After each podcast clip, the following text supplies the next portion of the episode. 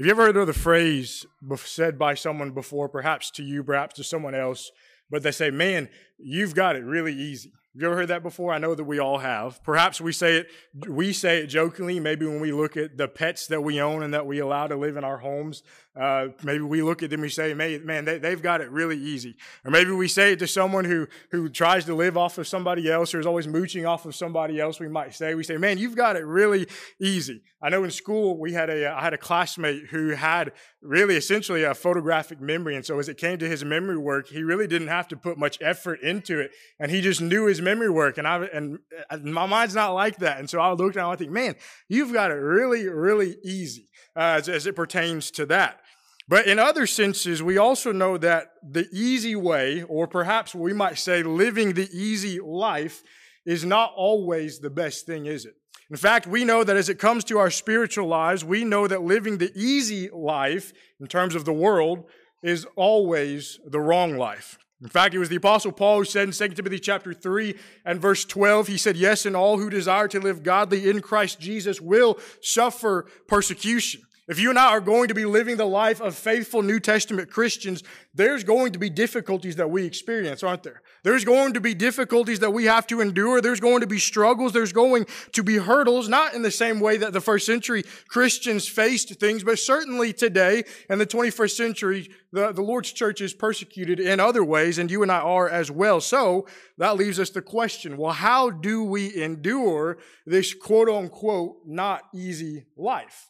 How do we make it through? How do we live faithful lives when we have to go through difficult experiences that we have to go through? You know, whenever we study the New Testament, aside from Jesus Christ, if we do a character study, more often than not, our focus is upon the Apostle Paul. And rightly so. The Apostle Paul was one of the greatest evangelists to ever walk the face of this earth. He went around planting congregations, edifying and encouraging Christians. He helped them in their spiritual walk. And we can see that time and time again again throughout the New Testament, but especially within the book of Philippians. When you and I study the book of Philippians, uh, we are met with one of the most encouraging letters that was ever penned and that was ever given to us. It's one of my favorite epistles to study, perhaps more than others because of how encouraging this particular epistle is to you and I as New Testament Christians. Notice a couple of verses here. Notice Philippians chapter 1 and verse 6. Paul, Paul talking to these Christians, he says, being, he says this, being confident of this very thing, that he who has begun a good work in you will complete it until the day of Jesus Christ. I'm confident in you, Philippian brethren. The apostle Paul says that God Almighty, God our creator is going to continue using you for his glory. Notice chapter 1 and verse 27. Only let your conduct be worthy of the gospel of Christ, so that whether I come and see you or am absent, I may hear of your affairs, that you stand fast in one spirit, with one mind striving together for the faith of the gospel. The encouragement by the apostle Paul to continue pressing on, to continue living a faithful life and to be striving for unity among themselves as a body of people. Jump down to chapter three. Notice verse 20. Paul says, and this is a very famous verse. We all know it. For our citizenship is in heaven for which, from which we also eagerly await for the Savior, the Lord Jesus Christ. The remember, the reminder rather, by the apostle Paul that you and I are citizens of heaven, simply making our way through this world. And it's not the other way around. Paul's encouragement time and time and time again just seeps off the pages of this particular epistle that he penned. But I guess one of the most remarkable things about this entire scenario here is the location from which Paul is actually writing this particular letter. This is a letter of what you and I would today call one of the prison epistles. In other words, Paul was sitting in a Roman prison cell, in a Roman jail, while writing this letter, if you go back in chapter 1 and verse 13, he says, So that it has become evident to the whole palace guard and to all the rest that my chains are in Christ. If you go back and do a little bit of research, that whole palace guard there is a reference to the Praetorian Guard, an elite unit that was within the Imperial Roman Army. The New American Standard actually translates it in the text as the Praetorian Guard. And so when we understand the context and the location of where Paul is when he's writing this letter, I suppose that changes our perception Maybe it changes our appreciation for some of the things that we learn, some of the things that we read about and that we study as it comes to this particular letter. If I were sitting in a Roman prison cell, I doubt that I would be concerned with trying to write a letter to brethren to encourage them. I, and when I think about Paul, he probably had every reason to be writing a letter about pity me. How, terrible of a situation I am finding myself, and yet we don't find that. We find Paul encouraging. We find Paul lifting up and edifying other people. In fact, if you go back to chapter 1 and verse 12, he talks about how his situation was doing what? It was turning out for a furtherance of the gospel. That was the only thing that he was concerned with as it came to his time there. And so Paul is in a tricky situation, a difficult situation. And yet, from his situation is produced one of the most encouraging letters that you and I have today as it concerns this idea of living a difficult life and having to endure the many difficult things that, that we have to go through. I think Paul gives us a direction in which we are to focus, perhaps a route or a course, maybe, that our attitudes are to go on as it concerns how you and I are to live the quote unquote not easy life as Christians. And he gives that to us here, I think, in Philippians chapter 3. Notice with me beginning here in verse 12. Notice the words of the Apostle Paul. Paul says, Not that I have already attained or am already perfected, but I press on, that I may lay hold of that for which Christ Jesus has also laid hold of me. Brethren, I do not count myself to have apprehended, but one thing I do, forgetting those things which are, are behind, reaching forward to those things which are ahead. Verse 14, I press toward the goal for the prize of the upward call of God in Christ Jesus. Three things I want to bring to your attention this evening, and then the sermon will be yours and we'll offer the Lord's invitation. Number one, Paul says, if I'm going to be able to endure this difficult life, number one, I have to press on with a goal in mind.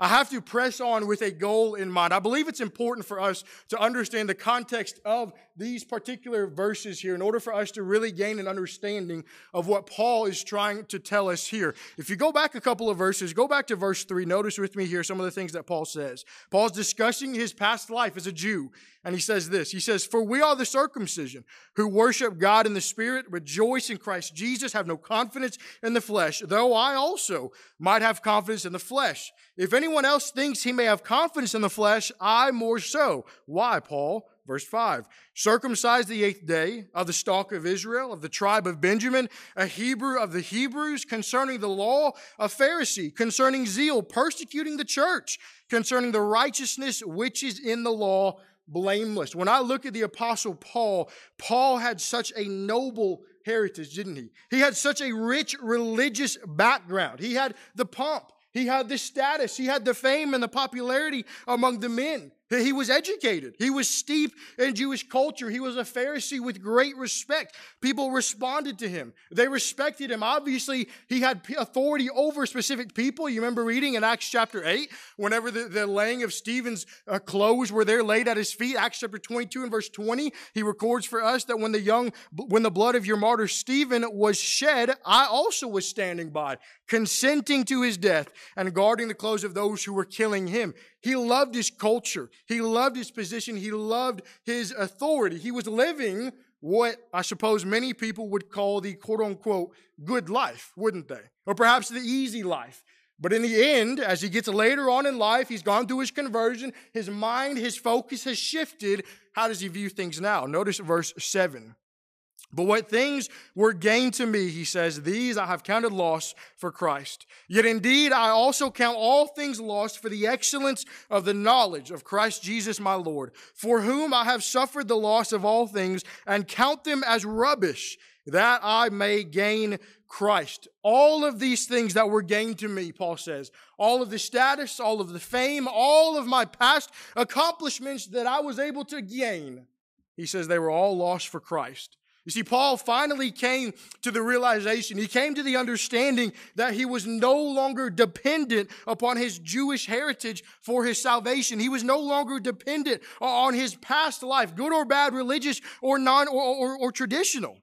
And with that in mind, I find it interesting as he begins in verse 12. Notice what he says Not that I have already attained or am already perfected. It's almost like a reiteration, essentially, of what Paul has just said. Maybe there was a fear of some of his readers, some of his students who were reading this letter, that maybe they thought that Paul was trying to claim perfection. Maybe they thought Paul was trying to say that he had arrived or that he was exactly where he needed to be in terms of his spiritual walk. And so he says, Look, I haven't gained the resurrection. You go back to verse 11. If by any means I may attain to the resurrection from the dead. Paul says, I haven't been made perfect. I haven't arrived. I'm not where I need to be. I am here just like each of you to whom I am writing. He hadn't gained yet what he wanted. And because of that, Paul essentially says this I still have to press on. I still have to go on with a purpose, with, with a goal of laying hold of that of which Christ Jesus has also laid hold of me. This phrase in the Greek used for pressing onward. It's the same phrase that Paul used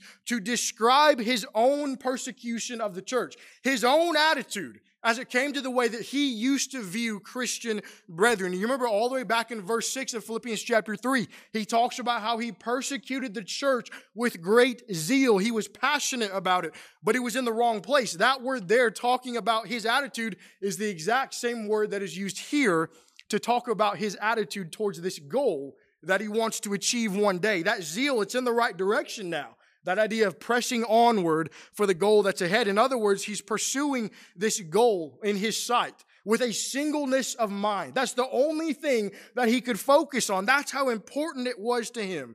It was the most important thing that he could ever think of.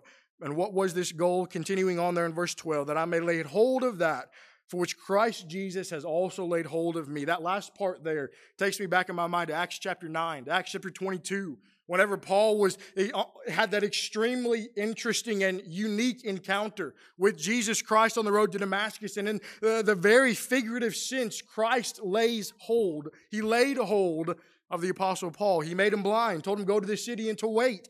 And there Ananias would go and t- would go to him and teach him the gospel. And essentially within all of that Paul had been given instruction by God go to the Gentiles open their eyes to the light of God. And for Paul to be able to say that I can't help but think about how he was wanting to fulfill this commission that Christ had given to him there on that road to Damascus.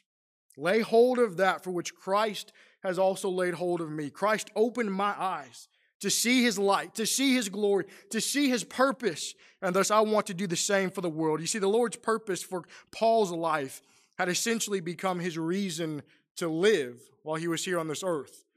I, know sometimes our lives aren't easy, are they? When I think about the Apostle Paul, Paul knew all, Paul knew about that all too well. Having lived his life on both sides of this coin here, he knew exactly what it was like. Sure, he understood it was easier, wasn't it, to live the life with the fame, live the life with the popularity, live the life with the status among men. That's what he. That, that's what most people would want. That's what brought a lot of people pleasure, but it wasn't fulfilling. It wasn't worth it, and he endured by pressing on with a goal in mind, that goal being heaven, and to take as many people with him as possible. Notice as we continue on, number two, if I'm going to endure this difficult life, number two, I have to forget that which is behind me. I have to forget that which is behind me. Maybe you are someone who has a forgetful mind. I know that sometimes I walk into a room and I have to stop and think for a minute about why I walked into that room because I, have already forgot about what it is that I needed to do. Uh, maybe it's a situation where I've meant to tell you to get questions ready for our questions and answers for the last three weeks and I forgot about that. I think about the time, maybe a couple months ago, Joey and I took a, a couple days to go to Hot Springs, Arkansas. And that's a, I don't know, five hour trip or whatever. And we drove about an hour back and I just, I said, hey, hang on. I looked in the back of the truck. I left my backpack, so we had to drive all the way back to our, back to where we were. Added two hours onto the trip. Uh, sometimes I'm forgetful in, in some of the things that I need to do. But when I look at this particular verse, this idea of forgetting that which is behind us, it's a good thing in the context of what's being talked about here. In the context of this of our message right now, he's talking about this idea of if we're going to live the more difficult life, the life that we would consider to be not the easy life, then you and I have to be more like Paul in our attitudes as it comes to our past. Paul says, I forget those things which are behind me. And when I look at the Apostle Paul and I look at his life, I look at how he endured all the things he did, the things that he was able to accomplish both before he was a Christian and after he was a Christian, I can't help but wonder if he thinks about this from two different perspectives. Number one, I think about the fact that Paul was able to forget these things as a member, a successful member of society. Again, just a reiteration of many of the things that Paul had been able to accomplish, right? We focus so much when we look at Paul about, we focus so much on, it, on the killings that he did, the persecutions eh, eh, among the Christians, and rightly so. He was very prominent in that department. People in that day, people in that area, they knew about Paul and they knew about, well, Saul at the time, but they knew about all the things that he was doing to hurt the church of Jesus Christ. Acts 22 and verse 19, he said, Lord, they know that in every synagogue I imprisoned and beat those who believe on you. But Paul was also well known as a successful member in society, as well as those among the religious community, not to mention how educated he was. I think about a couple of passages. Galatians chapter 1, beginning of verse 13, Paul says, For you have heard of my former conduct in Judaism how I persecuted the church of God beyond measure and tried to destroy it. Verse 14, and I advanced in Judaism beyond many of my contemporaries in my own nation, being more exceedingly zealous for the traditions of my fathers. He was a Jew in terms of his circumcision. He was a of Benjamite, Benjamite lineage. He was of Hebrew ancestry and Pharisaic training. You remember that he had studied at the feet of Gamaliel there in Acts chapter 22 and verse 3. Paul was someone who was likely trilingual in that he knew, uh, he knew Greek, he knew Hebrew, and he also knew Latin. Paul was highly, highly educated. He was steeped in tradition. He knew so many things about the culture, about society, and people saw him as that. People knew that he was so high up in all of his training and many of the things that he had done.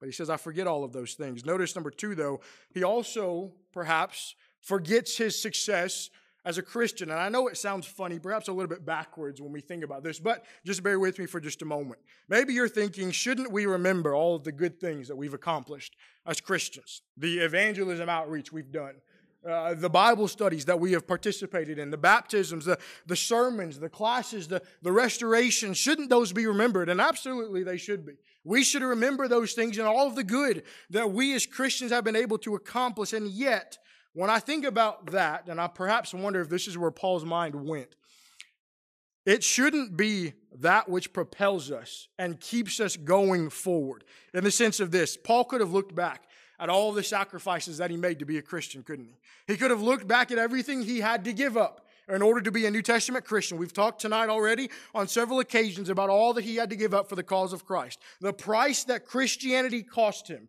and he could have been boastful about that. He could have talked about his missionary journeys. He could have boasted about those in the congregations that he had helped establish in many of the different places. We could have talked about, he could have talked about his baptisms, all of the restorations, the people that he mentored, all of the sufferings that he had to endure while living this not so easy life as a Christian. But he puts it all behind him. He puts it all away and he focuses on that which is in front of him.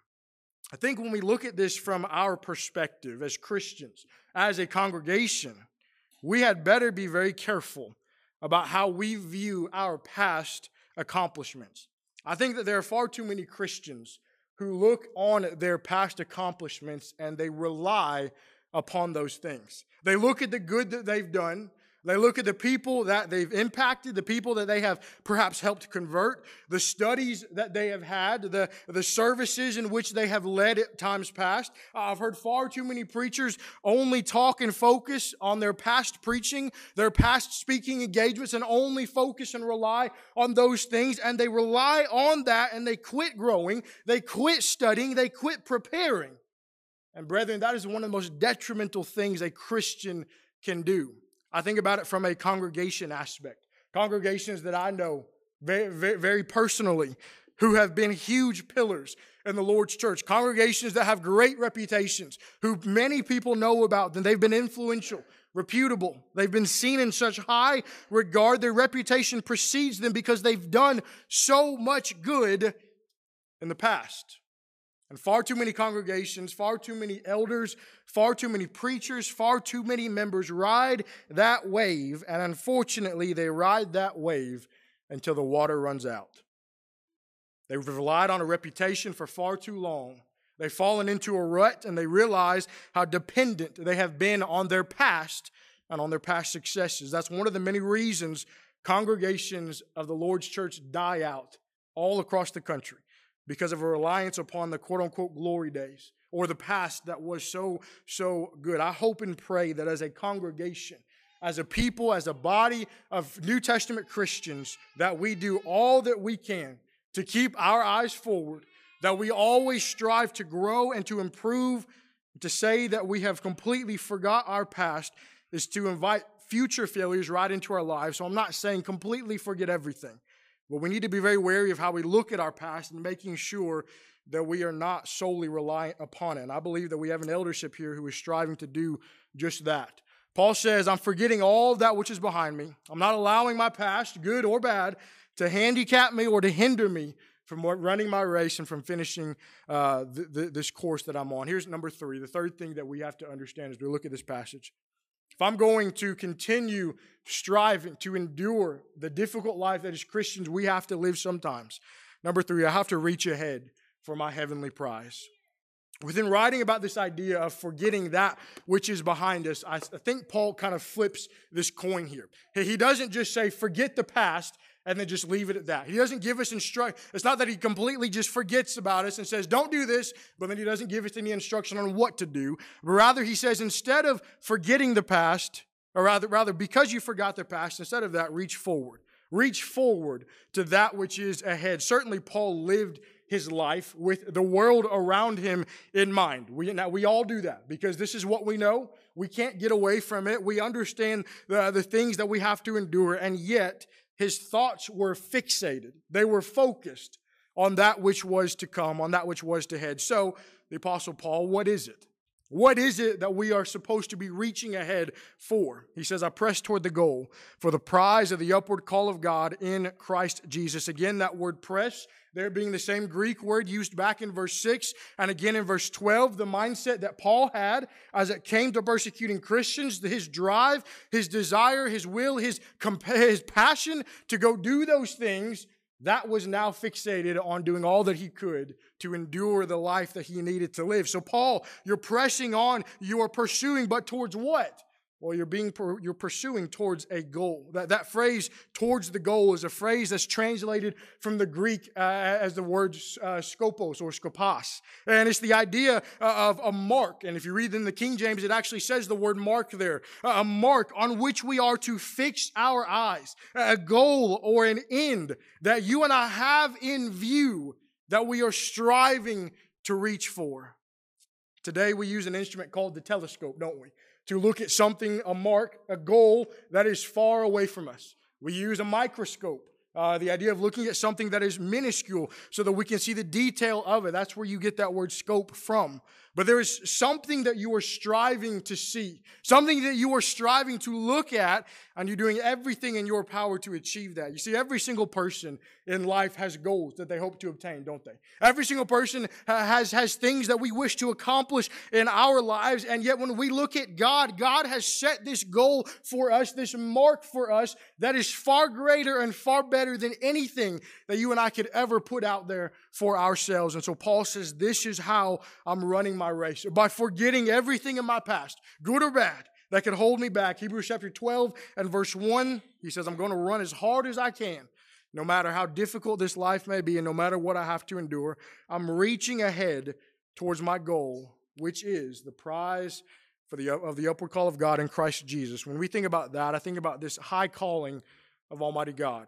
Certainly every single person has been called on by God to answer the gospel call, 2 Thessalonians chapter 2 and verse 14, to submit his or herself to his will and to live faithfully for him. But you and I know not every single person answers that great invitation, do they? That we find there in Matthew chapter 11. It's a call of which you and I are to walk worthy. Ephesians chapter 4, Paul said, I therefore, the prisoner of the Lord, beseech you to walk worthy of the calling with which you were called. In other words, Paul says, don't live your life in a vain manner.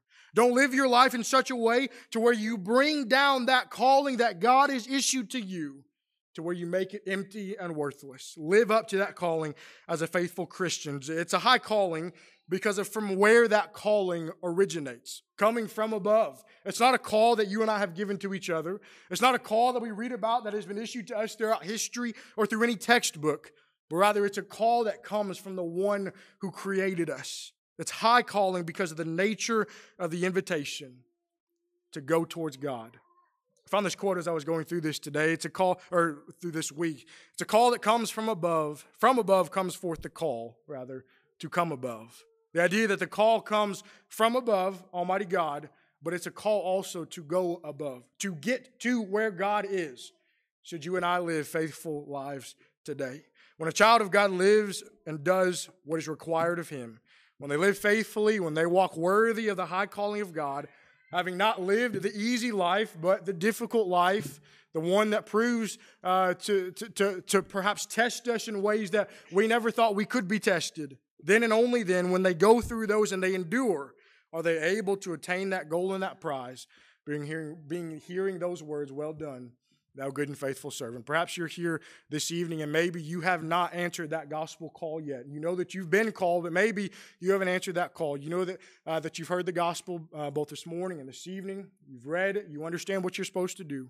You've believed Jesus Christ is the Son of God. You repent of your sins, confess Christ's precious name, and then you're willing to be baptized into water, that water representing Jesus' blood.